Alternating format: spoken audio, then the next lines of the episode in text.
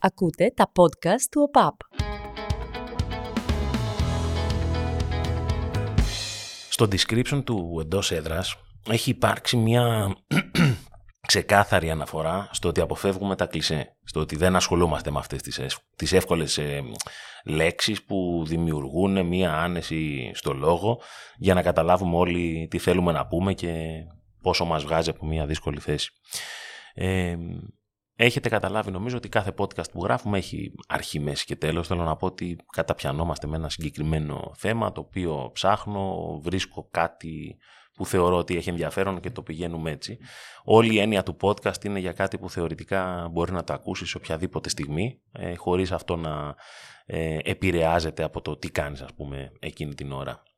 Παρ' όλα αυτά, ενώ σήμερα 3η 9 Μαΐου είχα αποφασίσει ότι θα συζητήσουμε για το Champions League και αυτό θα κάνουμε η αλήθεια είναι. Δεν μπορώ να μην τονίσω το τι συνέβη χθες το βράδυ και στην Ελλάδα γιατί είμαστε ένα ποδοσφαιρικό podcast, προφανώς βλέπουμε τι, τι συμβαίνει. Ε, και βρέθηκα στο κατάστημα του ΟΠΑΠ στην ΟΠΑΠ Αρένα όπου ε, είναι, είναι εντυπωσιακό σε πόσο λίγο χρόνο ό,τι μπορεί να λες για το ποδόσφαιρο έρχεται το ίδιο το σπορ και στα ανατρέπει. Ε, και αυτό αφορά και την ανατροπή στο Αεκάρης, τη νίκη του Ολυμπιακού επί του Παναθηναϊκού, το πώς η ψυχολογία του κόσμου πριν το μάτς είναι ότι εντάξει η ΑΕΚ θα κερδίσει αλλά πιστεύουμε ότι θα κερδίσει και ο Παναθηναϊκός οπότε εντάξει δεν πιστεύουμε πάρα πολύ στο πρωτάθλημα και όλο αυτό το πράγμα εξελίσσεται και αλλάζει και μέσα σε 45 λεπτά έρχονται τα πάνω κάτω, χάνει ο Παναθηναϊκός και η ΑΕΚ αγκαλιάζει ουσιαστικά το πρωτάθλημα. Παιδιά βρέθηκα εκεί πέρα για, για δουλειά στο κατάστημα του, του ΟΠΑΠ. Μέσα σε 15 λεπτά, κύριο λεκτό, γέμισε όλη αυτή η πλατεία μπροστά από το κατάστημα του ΟΠΑΠ εκεί στον, ε, στον Αετό. Γινόταν ένας ε, απίστευτος χαμός και έβλεπες ανθρώπους από όλες τις ηλικίες την πρώτη χρονιά που η ΑΕΚ μπήκε στο νέο της γήπεδο να αγκαλιάζει το πρωτάθλημα. Θα κάνουμε ένα ε, αφιέρωμα στο τέλος του πρωταθλήματος και εν ώψη του κυπέλου. Ε, ελπίζουμε να μπορέσουμε να φιλοξενήσουμε και κάποιον από, τον, ε, από την πρωταθλήτρια ομάδα. Αλλά ήθελα να κάνω αυτή την, την παρένθεση γιατί είναι, είναι υπέροχο το πόσο μπορείς ας πούμε στο, στο ποδόσφαιρο να δεις ανθρώπους να χαίρονται τόσο πολύ για αυτή την ώρα ε, και να απολαμβάνουν μια τέτοια στιγμή μαζί με άλλους ανθρώπους που δεν γνωρίζουν καθόλου καλά. Το έχουμε πει και σε, και σε άλλες εκπομπές, αλλά η αλήθεια είναι ότι αυτός ο ηλεκτρισμός, ο ξαφνικός, που εκεί πέρα που ο κόσμος είναι αγχωμένος, ξαφνικά γίνεται ενθουσιώδης, πολύ λίγα πράγματα μπορούν να του δώσουν σε τόσο λίγη ώρα. Επιστρέφοντας στην ε, αρχική ε, εισαγωγή που κάναμε για το Champions League, Προσπαθώ να αποφεύγω εδώ πέρα τα κλισέ, αλλά υπάρχουν πέντε διαφορετικές έννοιες στον όρο του κλισέ. Ε, και σε αυτή που αναφέρομαι εγώ, ξεχωρίζω μία και αφορά τα δημοσιογραφικά. Ως έννοια δηλαδή του κλισέ είναι η τυποποιημένη και πολυχρησιμοποιημένη τετριμένη έκφραση ή μοτίβο κοινοτοπία. Και γιατί το λέω αυτό, γιατί μία από τις αγαπημένες μου φράσεις κλισέ που μπορείς να ακούσεις, αλλά έχει πολύ μεγάλη σημασία στο ποδόσφαιρο, είναι η έννοια της βαριάς φανέλας. Αλλά επίσης έχει, έχει διαφορά το πώς το λες, το βαριά φανέλα.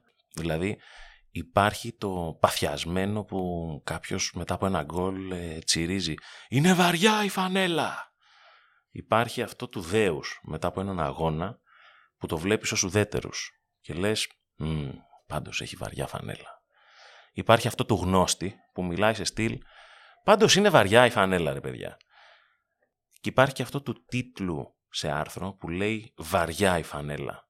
99% φορές όταν μιλάμε για, για Ευρώπη, για ευρωπαϊκό ποδόσφαιρο, αυτό συνοδεύει τη βασίλισσα της Ευρώπης, τη Real Madrid Και στο φετινό Champions League, στα ημιτελικά του, έχουμε τις δύο πιο βαριές φανέλες στην Ευρώπη. Τη Real Madrid και τη Μίλαν. Και το λέω αυτό υπό την έννοια ότι είναι οι δύο ομάδες που έχουν κατακτήσει τα περισσότερα Champions League στην ιστορία του ευρωπαϊκού ποδοσφαίρου. Έχουν έδρες δύο ναούς του ποδοσφαίρου που αποτελούν ε, τις έδρες τριών εκ των τεσσάρων ημιφιναλίστ, Σαν Σύρο, τη σκάλα του ευρωπαϊκού ποδοσφαίρου και Σαντιάγκο Μπερναμπέου. Και Και υπάρχει και η Manchester City εκτός της Inter, η οποία είναι η ομάδα, είναι η ομάδα των μικρών. Δηλαδή, πριν το 2012, αν δεν είσαι Άγγλος και είσαι Έλληνας, ας πούμε, υπάρχουν δύο τρόποι να γίνεις Manchester City. Είτε κάποιο συμπτωματικό γεγονός που σε έκανε να αγαπήσεις την ομάδα, είτε κάποια προσωπική σου αντίδραση στο ποδόσφαιρο, σε στείλω ότι επειδή είστε όλοι Manchester United, εγώ θα γίνω Manchester City, ας πούμε. Είναι πως εγώ υποστηρίζω την Tottenham, που είναι πολύ ας πούμε αυτή η ιστορία, γιατί σου λένε όλοι με ρωτάνε πώς έγινες εσύ Tottenham, Μιχάλη, δηλαδή είναι δυνατόν. Έχω πάει λοιπόν ταξίδι ε, ως παιδί 10 χρονών, ξέρω εγώ 11 στο, στο Λονδίνο και Μ' άρεσε πάρα πολύ το ποδόσφαιρο. Θέλω τόσο πολύ να δω έναν αγώνα ποδοσφαίρου. Λέω, θέλω να δω την Premier League, ρε παιδί μου, να αναζήσω την αγγλική ατμόσφαιρα, αυτό το γεμάτο γήπεδο, όλο αυτό το πώς ε, το πώς περνάει η ώρα κοιτώντας ένα ποδοσφαιρικό αγώνα που δεν είναι στην Ελλάδα. Τότε η Arsenal, δεκαετία του 90 τέλη, έχει την πιο καλή ομάδα στην Αγγλία. Παίζει ο Ανδρή, παίζει ο Βιεϊρά, είναι ο Βενγκέρ, είναι το απόλυτο ποδοσφαιρικό πρότυπο να δεις ας πούμε μπάλα και να μαθαίνεις πώς παίζεται ε, το ποδόσφαιρο στο υψηλότερο του επίπεδο. Κάνε ένα ειστήριο. Μένουμε έτσι. Μετά πάω Chelsea με Τόρε Άντρε Φλό, με Dennis Wise, άλλη πολύ καλή ομάδα της εποχής. Όχι η Chelsea του Μουρίνιο μετά του πρωταθλήματος. Και ήθελα μια πολύ καλή ομάδα ας πούμε. Μηδέν εισιτήρια στο Stanford Bridge, μηδέν και στο Highbury. Είμαστε εκεί πέρα με τον πατέρα μου, βρίσκουμε στην Tottenham White Hart Lane, άνετα και θεσάρες. Δηλαδή δεν υπήρχε περιορισμός ας πούμε. Και πάρα πολύ άνετα. Και τότε να με έπαιζε τότε με την Coventry ένα μάτς παραμονής και μπαίνω εγώ στο γήπεδο τώρα με τα μάτια πούμε, ενός παιδιού που δεν έχει πάει στο εξωτερικό να δει άλλον αγώνα. Έχω ακούσει παίζει ο Νταβίτ Ζινολά, παιχταράς Γάλλος εκείνης της εποχής ή τότε να πάει να γλιτώσει τον υποβιβασμό κερδίζει με ένα μηδέν με γκολ ενός Ιταλού, Νικολά Μπέρτι τον λέγανε, ακόμα το θυμάμαι το γκολ σαν να το βλέπω τώρα μπροστά μου, κόρνερ τελείως αγγλικό γκολ, πρώτο δοκάρι, κεφαλιά στο γάμα, μπαίνει μέσα. Ε, και κλασική τότε να μετά ισοφάριση από έναν ε, καλτ Άγγλο επιθετικό των προηγούμενων δεκαετιών, Dion Dublin, ο οποίος πανηγυρίζει και τι μου έχει κάνει εντύπωση ότι είναι ένα ματς που είναι τίγκα ενώ η ομάδα πάει να πέσει, ότι έχει οπαδούς και των δύο ομάδων που αλληλοπικάρονται αλλά βρίσκονται μαζί εκτός γηπέδου, πράγματα που στην Ελλάδα ας πούμε δεν μπορούσα να, να συλλάβω ότι γίνονται. Και τότε σε μικρή ηλικία λέω εντάξει, στην Αγγλία είμαι τότε να αφού εκεί πήγα αυτήν είδα και έτσι έγινα. Αλλά δεν είναι ότι μου έδωσε κάποιες αφορμές, ας πούμε, από τους τεράστιους τίτλους που έχει πάρει. Έναν έχει πάρει ένα κύψορο League Cup πριν από 15 χρόνια. Αλλά δεν πειράζει, στηρίζουμε γιατί όπως ξέρετε, πολλά πράγματα μπορείς να αλλάξεις, δεν αλλάζει ποτέ ομάδα. Και μιας και είπα για το τελευταίο ας πούμε τίτλο της. Τότε, τότε ήταν και ο τελευταίος τίτλος ε, Champions League της Μίλαν στην Αθήνα κόντρα στη Λίβερπουλ με Πίπο Ιντζάγκη και σε μια άλλη τελείως ε, ποδοσφαιρική εποχή.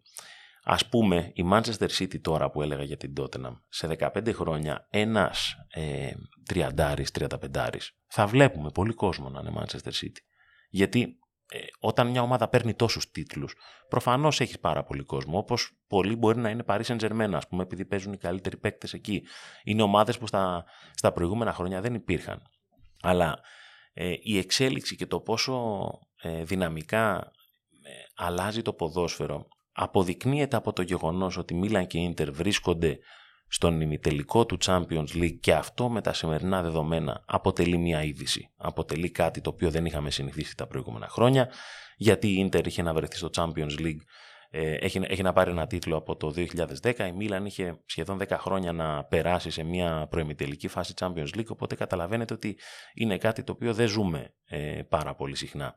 Όπως ε, δεν έχει ζήσει η Manchester City την δυνατότητα να διεκδικήσει ένα τρόπιο πιο όρημη από την πρώτη φορά που το έκανε εν μέσω κορονοϊού κόντρα στην Chelsea.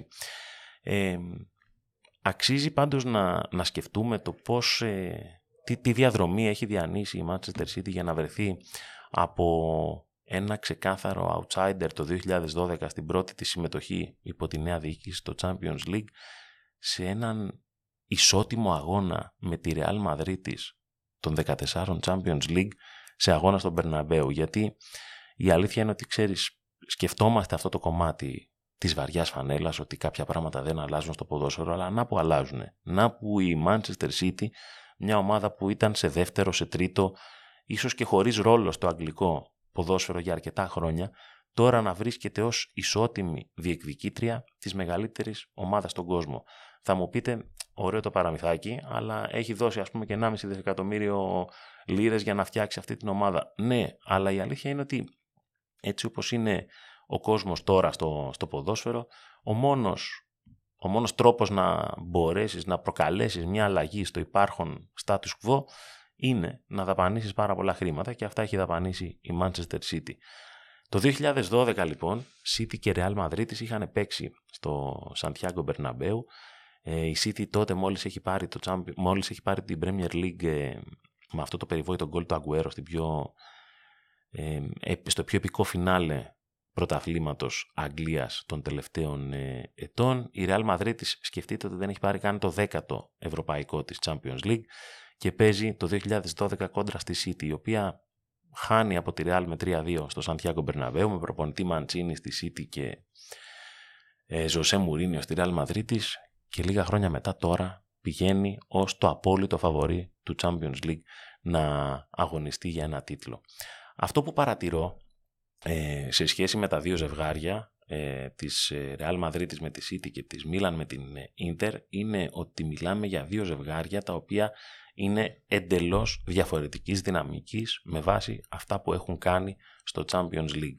Αυτό που προκαλεί τρομερή εντύπωση και προσωπικά δεν θυμάμαι εδώ και αρκετά χρόνια να έχουμε δύο τόσο ισοδύναμα ζευγάρια ημιτελικών είναι ότι αν και City και Real είναι μια κατηγορία μόνη τους, Milan και Inter που είναι πολύ πιο κάτω, μπορεί να είναι πολύ πιο κάτω, αλλά οι ίδιες οι ομάδες μεταξύ τους είναι πάρα πολύ κοντά. Το οποίο σημαίνει ότι εκτιμώ ότι θα έχουμε ε, από τους πιο ενδιαφέροντες ημιτελικούς Champions League των τελευταίων ετών, από αυτούς που αξίζει να παρακολουθήσεις για να δημιουργηθούν νέες ιστορίες και για να μάθουμε το ποιες δύο θα πάνε στον τελικό της Κωνσταντινούπολης. Έχω συγκεντρώσει δύο στοιχεία τα οποία μπορεί να σας δημιουργήσουν ε, ενδιαφέρον για το, για το Champions League και για τους ημιτελικούς. Ε, Real Madrid και City, για να καταλάβετε τη διαφορά των δύο ζευγαριών, έχουν παίξει 10 παιχνίδια και έχουν σκοράρει από 25 γκολ και οι δύο. Φανταστείτε ότι στα ίδια παιχνίδια Milan και Inter έχουν 14 και 16 σε 10 παιχνίδια. 25 Real Madrid και City, 14 και 16 Milan και Inter. City και Real έχουν 164 σουτς σε αυτά τα παιχνίδια. Milan και Inter 117 και 121. Πολύ πολύ λιγότερα. City και Real έχουν 67 σουτ στο στόχο σε αυτά τα 10 παιχνίδια. Milan και Inter 39 και 48. Είναι τεράστιες δηλαδή οι διαφορές και οι πιο εμφατικοί στα 25 γκολ που έχουν σκοράρει City και Real Madrid έχουν 21,1 και 22,2 ex goals Μίλαν και Ίντερ 15 και 13. Δηλαδή, βάσει της απόδοσής τους έπρεπε να έχουν βάλει 8 γκολ λιγότερα από City και Real Madrid, όσα περίπου αποτυπώνονται και στην, ε, στις υπόλοιπες ε, στατιστικές κατηγορίες. Στη μόνη κατηγορία που υπερτερεί μια ομάδα από το άλλο ζευγάρι είναι στην απαραβίαστη αιστεία που ο Νάνα της Ίντερ έχει 6, Κουρτουά και Έντερσον έχουν 5, ενώ στη Μίλαν είναι λίγο περίπλοκη ιστορία επειδή ο Μανιάν έχασε αρκετά παιχνίδια, έπαιξε ο Ταδαρουσάνο που είχε 3.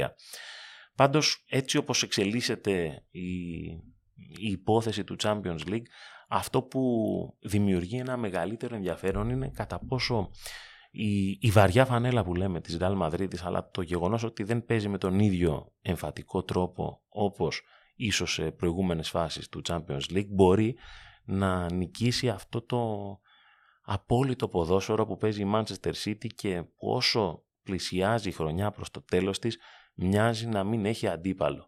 Δηλαδή, η περιβόητη βαριά φανέλα στο, στο ποδόσφαιρο, την οποία έχει αναμφίβολα αποδείξει η Real Madrid πώς μπορεί να σπάσει κόντρα στη Manchester City ή δεν μπορεί. Μίλαν και Ίντερ είναι χειρότερες από City και Real Madrid αλλά αυτό που κάνει το ποδόσφαιρο τόσο διαφορετικό από άλλα αθλήματα είναι ότι μπορεί να υπάρχει ένα ξεκάθαρο φαβορή και ένα δεδομένο outsider. Αλλά σε ένα μάτς το ποδόσφαιρο μπορούν να συμβούν τα πάντα. Δηλαδή, η αδικία που έχει εκφύσεως αυτό το άθλημα μπορεί να σου δώσει τη δυνατότητα να ελπίζεις. Και έτσι όπως έχουν πάει τα ζευγάρια, έχω την εντύπωση ότι αν έπαιζε η Μίλαν με την ε, Manchester City ή η Inter με τη Real Madrid σε δύο παιχνίδια θεωρώ πάρα πολύ δύσκολο μία από αυτές τις δύο ομάδες να μπορούσε να αφήσει έξω την άλλη. Δηλαδή σε 180 λεπτά αγώνα είναι πολύ πιο πιθανό να αποδοθεί ποδοσφαιρική δικαιοσύνη σε σχέση με 90 λεπτά. Αλλά ένας τελικός είναι δεδομένο ένας τελικός. Και αυτό δεν μπορεί να αλλάξει. Και η πίεση που μπορεί να έχεις εκείνη την ημέρα, το κάτι δεν θα κάνει σωστά, το ποδόσφαιρο σου δίνει τη δυνατότητα σε μία μέρα να κερδίσεις τον οποιονδήποτε. Και γι' αυτό το λατρεύουμε. Α απολαύσουμε λοιπόν τους ημιτελικούς του Champions League και στα πρώτα και στα δεύτερα παιχνίδια. Ακούτε το εντός έδρας στο Spotify, στα Google αλλά και στα Apple Podcasts. Μέχρι την επόμενη φορά, να είστε καλά.